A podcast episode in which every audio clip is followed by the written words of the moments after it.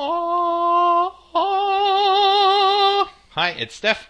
It is time. I'll fix the color just in case you're wondering. It's not like your cataracts are suddenly cleared up. Um, I thought it would be worth having a chat today about the next phase of the examination of truth in this uh, Introduction to Philosophy series of videocasts. And now, what we do is we have a look at the entirely non controversial issue of the existence of deities. Now, we've laid, I've been sort of circling like a shark here, we've sort of laid some foundations that I think are fairly important in the understanding of the existence of a deity. We have got that sensual evidence or empirical logic are required to prove the existence or the truth value within a proposition. So we're okay as far as that goes. We've learned that all of the concepts in the mind must always give way to contradictory evidence or a lack of supporting evidence from the senses or from uh, syllogistic reasoning.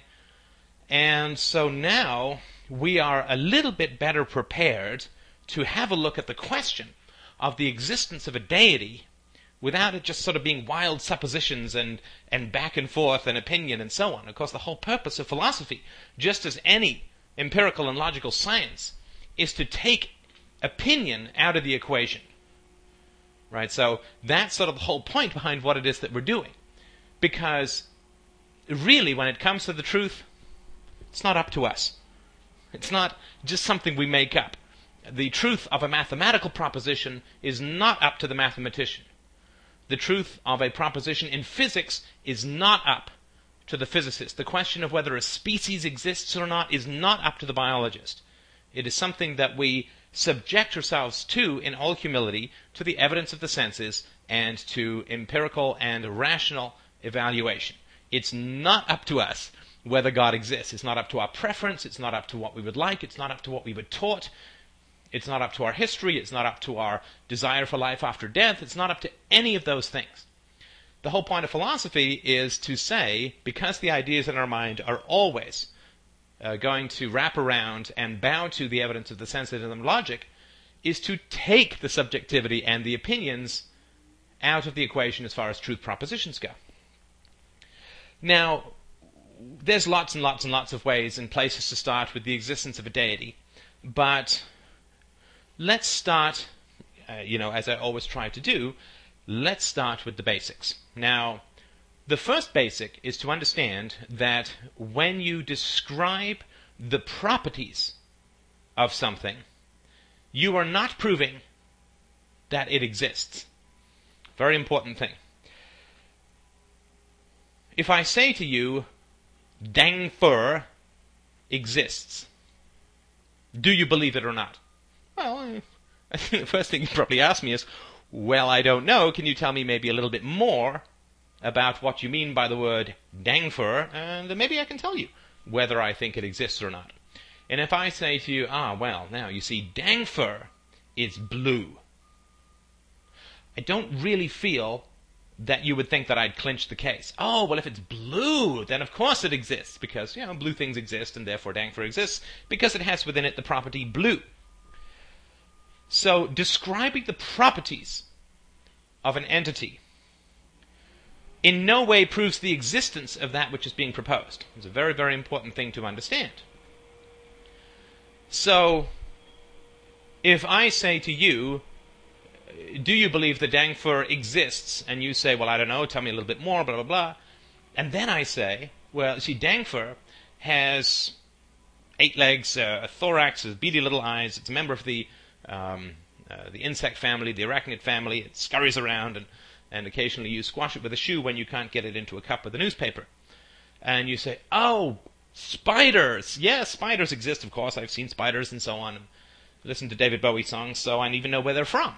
So, if I describe something to you using a word that you're not familiar with, and you may have played this game of 20 questions when you're a kid, then if I give you additional information that then corresponds that word with something that you've directly uh, seen as part of the evidence of your senses, then we've made a step forward. Then I'm not asking you to believe in Darfur like a word or an imaginary thing that exists within my mind.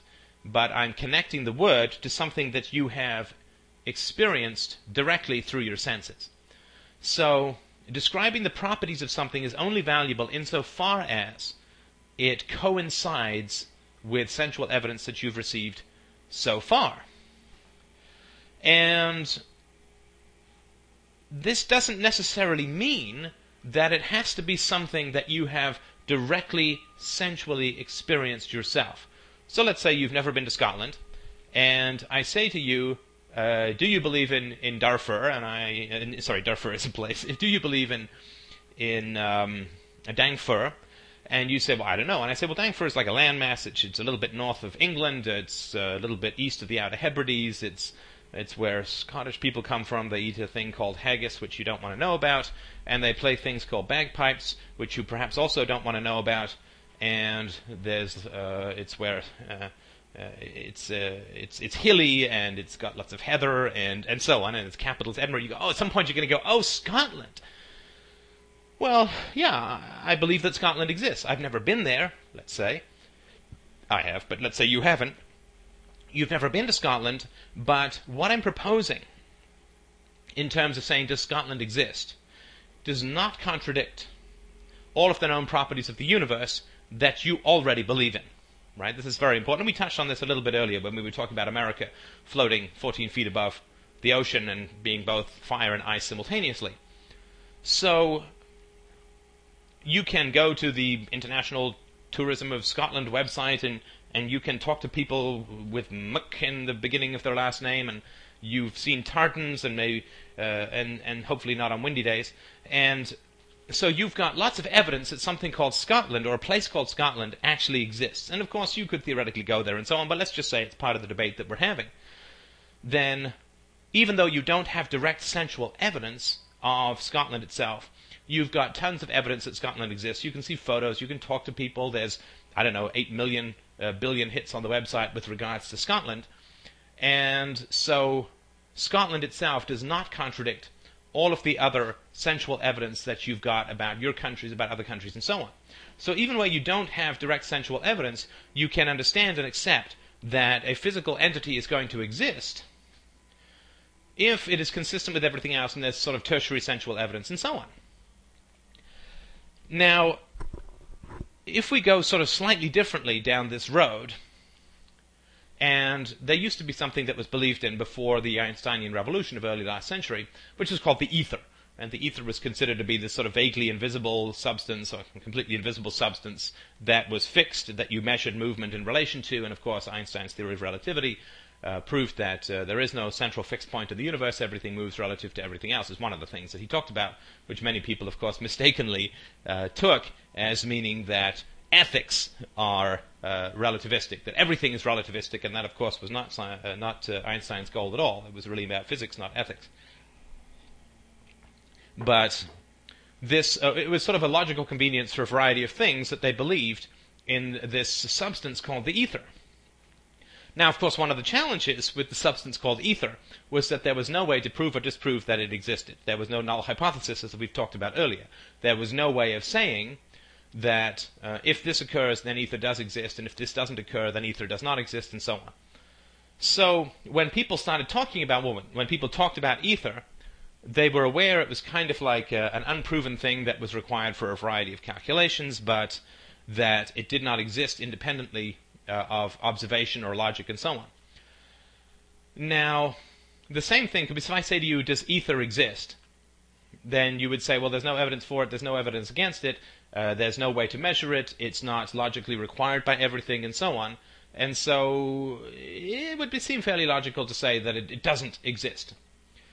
Whereas if I say to you something like, I believe that Dangfur rays exist, and you say, well, uh, what are they? And I say, well, you know, you, you put your hand in front of a photo plate, you shine these Dangfur rays through it, you can see your bone and fractures and so on, but you can't see your skin. It's a way of looking uh, through the body, so to speak. You say, oh, X-rays. Yeah, yeah, okay, X-rays exist.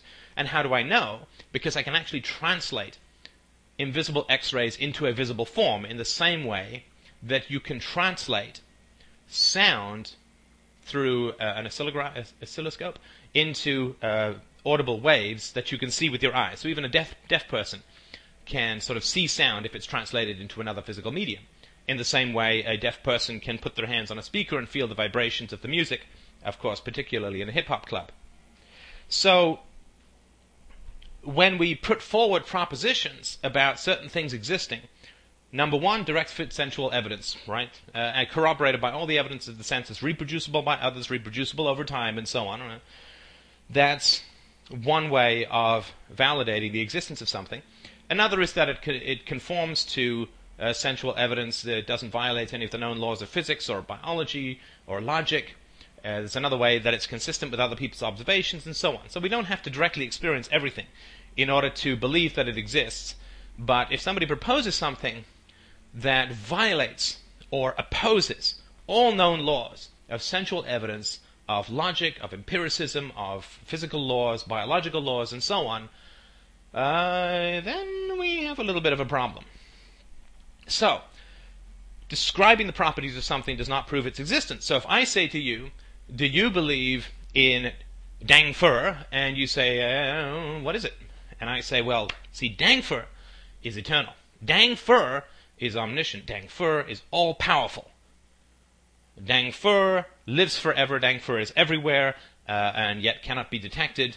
Uh, Dang Fur is virtuous. Uh, Dang Fur judges people, uh, whatever, right? All I'm doing is describing the properties of something in the same way that you could describe the character of Raskolnikov in Crime and Punishment. He's, you know, kind of unstable. He's like a murderer. He's, you know, whatever. He's vain. He's arrogant. He's he's insecure. Whatever. I'm simply describing the properties. It doesn't prove that Raskolnikov exists. It simply is a description of the properties of something, but doesn't prove that they exist. I think we, we sort of understand that. So, providing characteristics to a deity does not prove that that deity exists. The fact that there is no sensual evidence whatsoever, ever, ever, anywhere throughout history and the present uh, across the world, that there is zero sensual evidence for the existence of a deity, is also a bit of a hump, right? So, the fact that you describe properties of a deity doesn't do anything to prove the existence. There is no sensual evidence for the existence of a deity anywhere in the world uh, through any measure, and we've got pretty sophisticated ways of measuring matter and energy, not a thing. And furthermore, the proposition that a deity exists violates all known laws of physics, biology, and logic. So, so there's a hump that's fairly significant for the proposal that deities exist to get over. Now, uh, there's lots and lots of arguments about all of this stuff, so you don't need me to elucidate them all for you. I think I've put some of them into a podcast number 13, I think it is. But I think what's important, and we'll just touch on a few of them here, it's important to sort of understand that there's no such thing as consciousness with neither matter nor energy. It's a complete violation of the laws of physics and biology, right? Something which has neither matter nor energy in any detectable form doesn't exist consciousness is an effect of matter and energy. There is no such thing as consciousness that does not have matter and energy as a cause. So, if there's no direct evidence, or even indirect evidence of matter and energy, and there's no such thing as consciousness in the absence of matter and energy, and things don't exist if there's no matter and energy associated with them, then the proposition that God exists, which is consciousness with neither matter nor energy in any detectable form, eh, it's problematic, let's say. Now, you can look at something like a black hole, and and you can't look directly at a black hole. So there's an intense gravitational mass that even light and no other forms of waves, energy, or matter can escape its gravitational pull. You can't see a black hole in any way, shape, or form directly, but you can see uh, what goes into the event horizon. You can see that it pulls gas and matter off uh, stars and sucks them into the gravity well. You can see the effects of it on uh, the the orbits of various planets, uh, not in our solar system, thank heavens, but you can see a black hole, sort of quote, by its effects uh, on on others, right? So, uh, in the same way that you may not be able to see a shark, but you can see the ripple of it swimming just under the surface if it sort of thrashes its tail or something.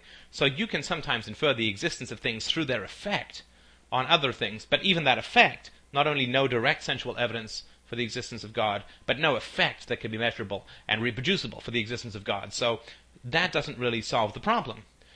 Now, there are other ways that people approach the existence of God, and they will say things like, well, where did the universe come from? The universe exists, therefore it must have been created. It can't just have come from nowhere. And we call God the first cause that which created the universe. Well, again, we sort of have a problem with this, and this is the very interesting thing about philosophy. And as you begin to practice this within your own life, then you'll sort of begin to see what I mean. Every time you put forward a proposition, it requires a standard, a universalization. It's the same thing in science, right? In science, you don't just say this rock falls down, you say the principles of gravity, blah, blah, blah, blah, blah. Applies to all matter and so on. Now, if you put forward a proposition which says, well, the universe exists, where did it come from? Then you're putting forward a principle. Every proposition involves one or more principles. The principle is that which exists must have been created.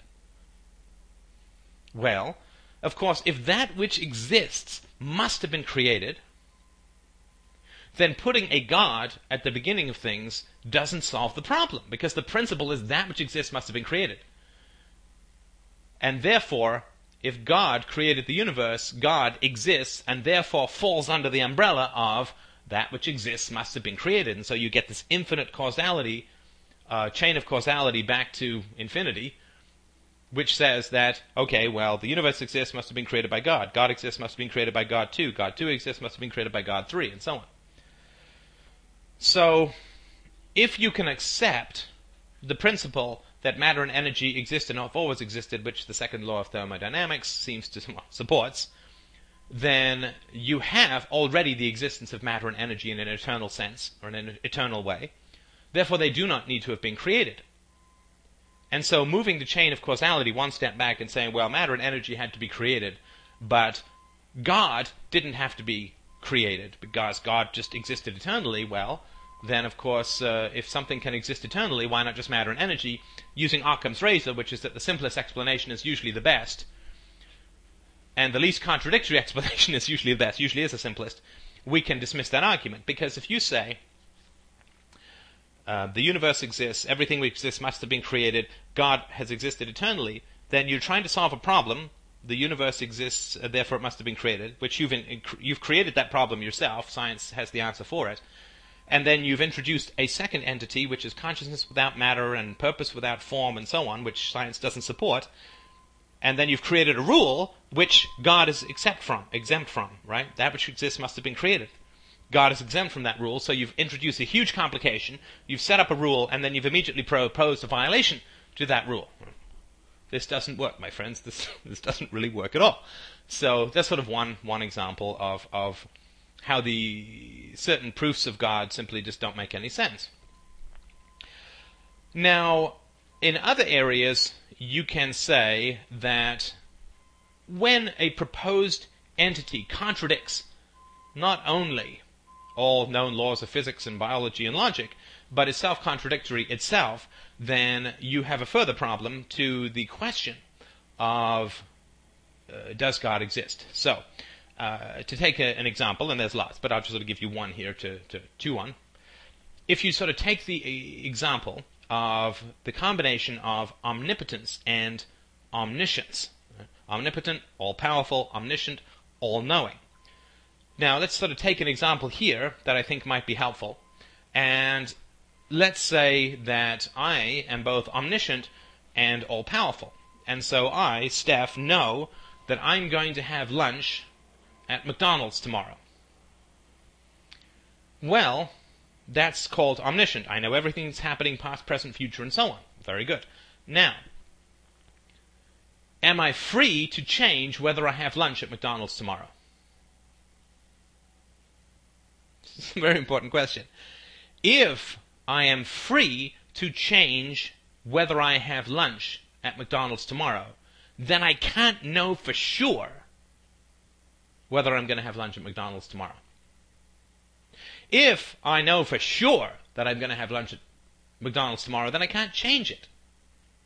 So you can't be both all knowing and all powerful at the same time. The two characteristics completely contradict each other.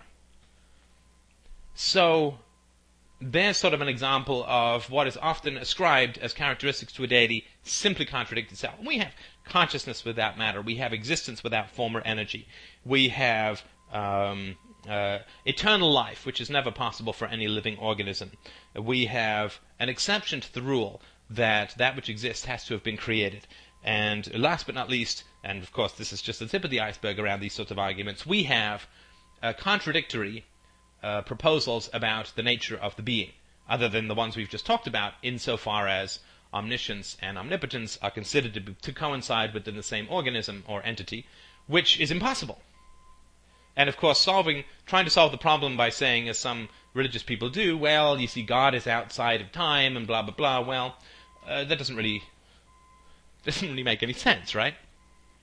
That's like if I say that um, uh, my cup of coffee is both a cup of coffee and a pterodactyl at the same time, and you say, well, that's impossible, and I say, no, uh, it, it, resides in a universe where this is possible. It, it, it's outside of, of the constancy and, and object constancy of matter. I haven't really solved the logical problem. I've just created a universe where it's possible. So saying that God is outside of time and their omniscience, the omniscience uh, and omnipotence problem doesn't apply, doesn't solve the problem. All you're doing is removing a criteria for proof. Right? If I say 2 plus 2 is 5, and you say no it's not, and I say yes it is, because this 2 plus 2 is 5 comes uh, exists in an alternate universe where 2 plus 2 is 5. Well, good luck with that. On your math test, let me know uh, how it goes. So, from that standpoint, we have uh, lots of problems uh, around the question of the existence of God. Now, there's lots of other criteria, of course, around the question of the existence of God, which we can talk about if you want another time, although it's in a lot of my podcasts, so we can sort of, I think, move on. But the reason that we spend so much time trying to come up with this criteria for truth, that truth is the degree to which our ideas correspond to what happens in sensual logical reality is for this very reason. I mean, it's not just for this reason, but it is for this very reason and this very powerful manifestation of an error, which is that we have an idea in our heads that God exists that is completely contradicted by all the properties of matter and logic. And remember, we said, and you may have uh, agreed with this in terms of leprechauns and ghosts, that ideas within our head must always give way to ideas within reality, well, a deity, a, a con- an eternal, infinite consciousness without matter, blah, blah, blah, blah, blah, is an idea, is an idea within our head, which is directly, directly contradicted by all the known properties of matter and energy and logic and empirical and sensual evidence and experience and anything we can imagine. Now, if you feel that we can disbelieve in leprechauns because their nature is contradictory and because ideas within our head must always bow to the evidence of the senses and empirical logic, then you have no choice. If you wish to have any kind of intellectual integrity, but to reject the idea of the existence of God. This is not me saying to you, you can't believe in God because that's bad. This is not me saying to you, you shouldn't believe in God because I'm telling you you shouldn't believe in God. This isn't me saying to you, you shouldn't believe in God because it's bad or I think it's wrong or anything like that. It's not up to me. It's not up to me, and it's not up to you whether God's goblins, devils, governments, any of these sorts of things exist. It's not up to you, and it's not up to me. Whether a biological species exists or not is not up to the biologist. Whether a mathematical theorem is proven true or false is not up to the mathematician. Whether a hypothetical predictor of the behavior of matter and energy proves correct or incorrect is not up to the physicist, is not up to the physicist. And the truth or falsehood of propositions about reality and logic and ethics and politics, whether those propositions are true or false is not up to you and it's not up to me. It's up to logic and empiricism. The scientific method is about the testability and reproducibility of observations and logic. It's not up to us what we believe. It's not willed. It's not voluntary. It's not opinionated. It's not up to us whether a proposition is true or a proposition is false.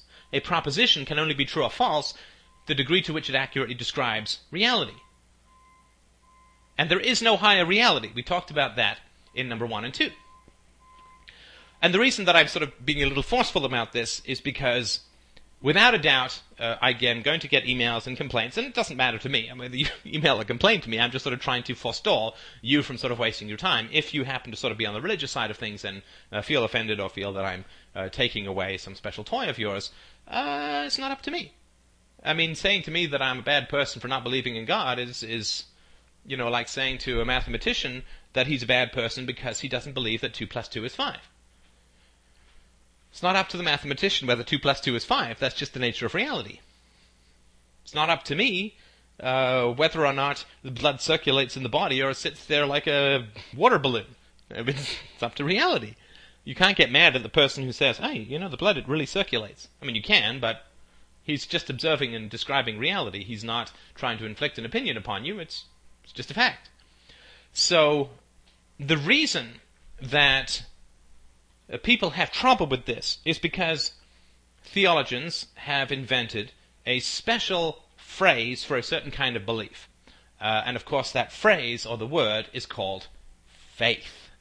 Faith is the word that is used to describe a belief in a proposition that is neither logical nor has any evidence whatsoever, and is in fact counter to all logic and evidence. Now, philosophers who are honest will not use the word faith. I certainly don't like to use the word faith. Because to me, somebody who believes something contrary to all evidence, contrary to all logic, this is not somebody who has faith. This is somebody who has prejudice. This is somebody who is bigoted. When you believe something contrary to all evidence, despite all reason, it's called bigotry. It's called prejudice. It's not called faith. If I believe that all I put forward the proposition say all Chinese people are thieves, you can reasonably, I think, uh, question me and say, uh, okay, Steph, well, uh, have you ever had anything stolen from you by a Chinese person? I say, good Lord, no. And I say, you can say to me, well, Steph, uh, do you have uh, do you have any evidence? Do you have any statistics that prove that all Chinese people are thieves? And I say, no. I say, well, why the why the hell do you believe this then? Ah, it's faith. It's faith. I believe because I want to believe. I believe because I prefer to believe. I believe because I will believing. That's just bigotry. And the same thing is true, uh, in particular, when you attach moral criterion, and we'll sort of get to the ethics. I'm going a little bit further ahead here than I'd planned, but you know we'll we'll follow this lead. When you attach ethical beliefs to, or ethical uh, if you attach ethical considerations to beliefs without reason, then it's absolutely bigotry. Prejudicial is simply I prefer to believe something in the absence of evidence. When I associate morality with it, then it becomes a bigotry. So if I say that uh, all Chinese people uh, have black hair, or you know, almost all Chinese people have black hair, well, this is a statement of fact. Uh, it's not bigotry, it's not prejudicial, uh, uh, it's just a statement of fact. But if I say all Chinese people are evil, well, then uh, I've sort of crossed over into another kind of realm where you would expect there to be a pretty strong criteria of proof, and if I did not uh, believe, if I did not have any evidence for what it is I said, then I doubt very much that I would logically or morally be able to fall back on the consideration of, uh, of faith, right? So if I put forward a uh, mathematical proposition that is based on the premise that 2 plus 2 is 5, and people say, you're wrong, and I say, no, I'm not wrong, I'm perfectly right. And they say, no, you're basing it on 2 plus 2 is 5. And 2 plus 2 is not 5. And I say, Yes, it is. Because I have faith. Because I have faith. Well, I tell you, it's a, a, a, a um, an honest philosopher will not accept the word faith any more than an honest physicist will accept the possibility of divine miracles in the absence of any kind of evidence. Or any honest or uh, mathematician with intellectual integrity will accept a proof based on the proposition that 2 plus 2 is 5. So, this is a strong way of putting it, and I do apologize, of course, if I've put it too strongly for you, but I think that it's very important to understand that it's a very important consideration. And the reason that uh, it's a little bit more forceful in this formulation or in my approach to it is because the existence of deities, the existence of countries, the existence of of governments, uh, the existence of different classes, and so on. All of these things are very strongly believed in by a very large number of people, and are very much counter to rationality and to empirical evidence. And if we just use the word faith to excuse these kinds of errors, then we're really not going to make that much progress as a species. And we really need to make some progress as a species. And we'll talk a little bit more about this, of course, when we get into the realm of uh, of ethics and politics. And what I'd like to do, with your kind permission, is I'll um, I'll stop here as far as the existence of God goes, and we'll spend just a few minutes on the next podcast on questions of religion, uh, which is a little bit different from the questions of the existence of God, which I think will hopefully make it a little bit more clear why I think it's so important that we examine these ideas with the rigor that they deserve.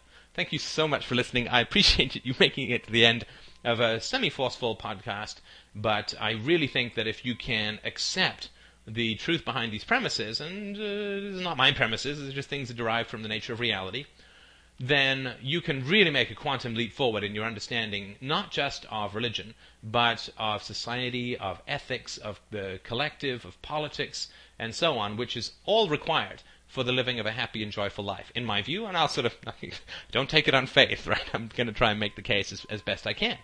Thank you so much for listening, and I will talk to you soon.